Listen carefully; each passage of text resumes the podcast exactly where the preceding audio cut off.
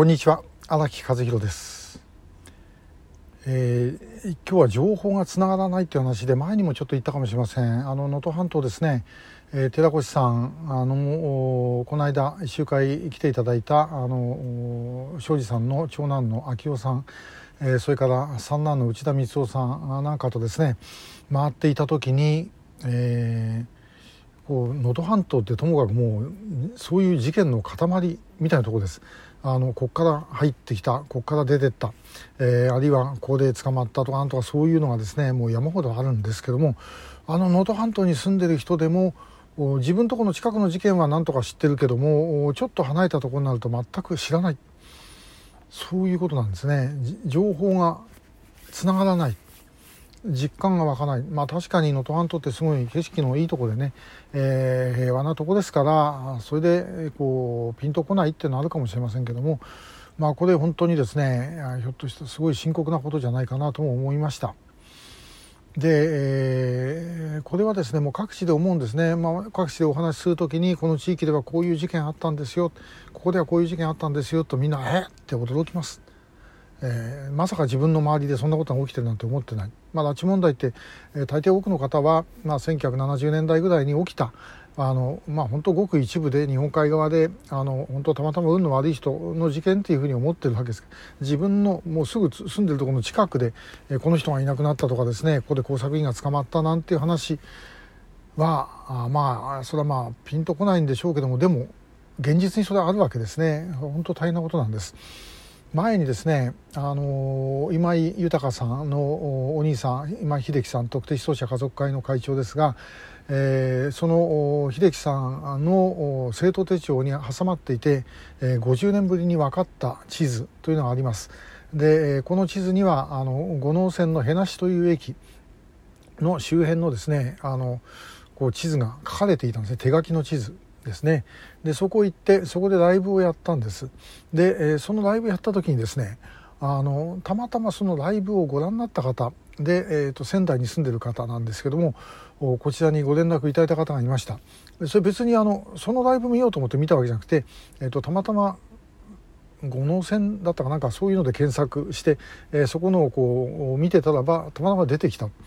であのふと思い出してえー、電話かけてきたんですがどういうことかっていうといや実はうちの親父があの昔工作員捕まえたんだっていう話なんですよね。あれで、えー、びっくりしてであの行きました。で、えー、ご両親はまだあのその五能線の沿線に住んでおられてでそこであのもう確かにそうだったんですね。あの、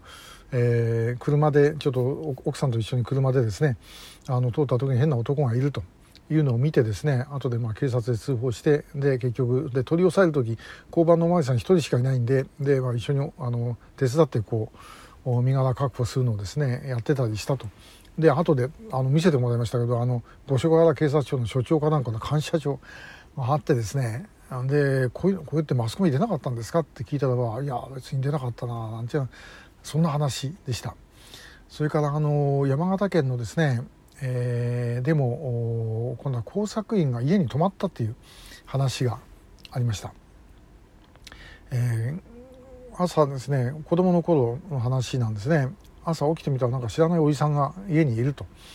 で、えー、何だろうと思ってたんだけどもこれ後で、えー、分かった話でですねあのその泊まってた知らないおじさんというのが翌日警察に捕まったとかいう話でした。今ちょっとあの、えー、正確なところをまあ書類あるんですけどね。あのパッと出てこないんで、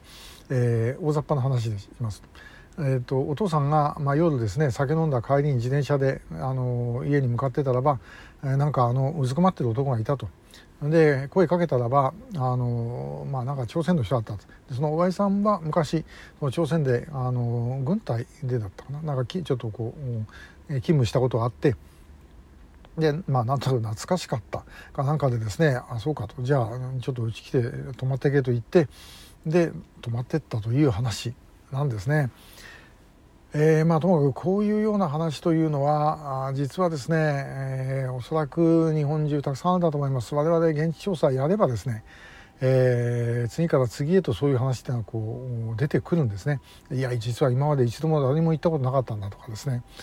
え、ですからまあ日本中実は我々があの安全だと思っていただけの話で、えー、実はさまざまなことが起きていたと。まあでもここら辺の今いたその山形とからあの青森のケースっていうのは、まあ、別にそんなにあのこう危なかったっていうわけではないんですけどもおそらく危なかったこともあったんじゃないかと思います。鹿児島なんか行くと随分たくさんそういうの聞きますからね、えー、でも怖くて何も言えないというようなことで結局情報が共有されない、えー、警察行っても相手にしてもらえないというのがほとんどです。でも実際はそういうことはたくさん起きているということなんですね、えー、我々やっぱりもっともっとこういうのを知らせていかなければいけません、えー、皆さんの中でもそういう情報ですね。お気になった方はこの SNS とかそういうものを上げてでどんどんあの情報を発信してください。でそれで共有できることによってあこれはどうにかしなきゃいけないということに必ずつながると思います、えー、今日は情報の連携ができてない、まあ、そういうお話でした。今日もありがとうございました。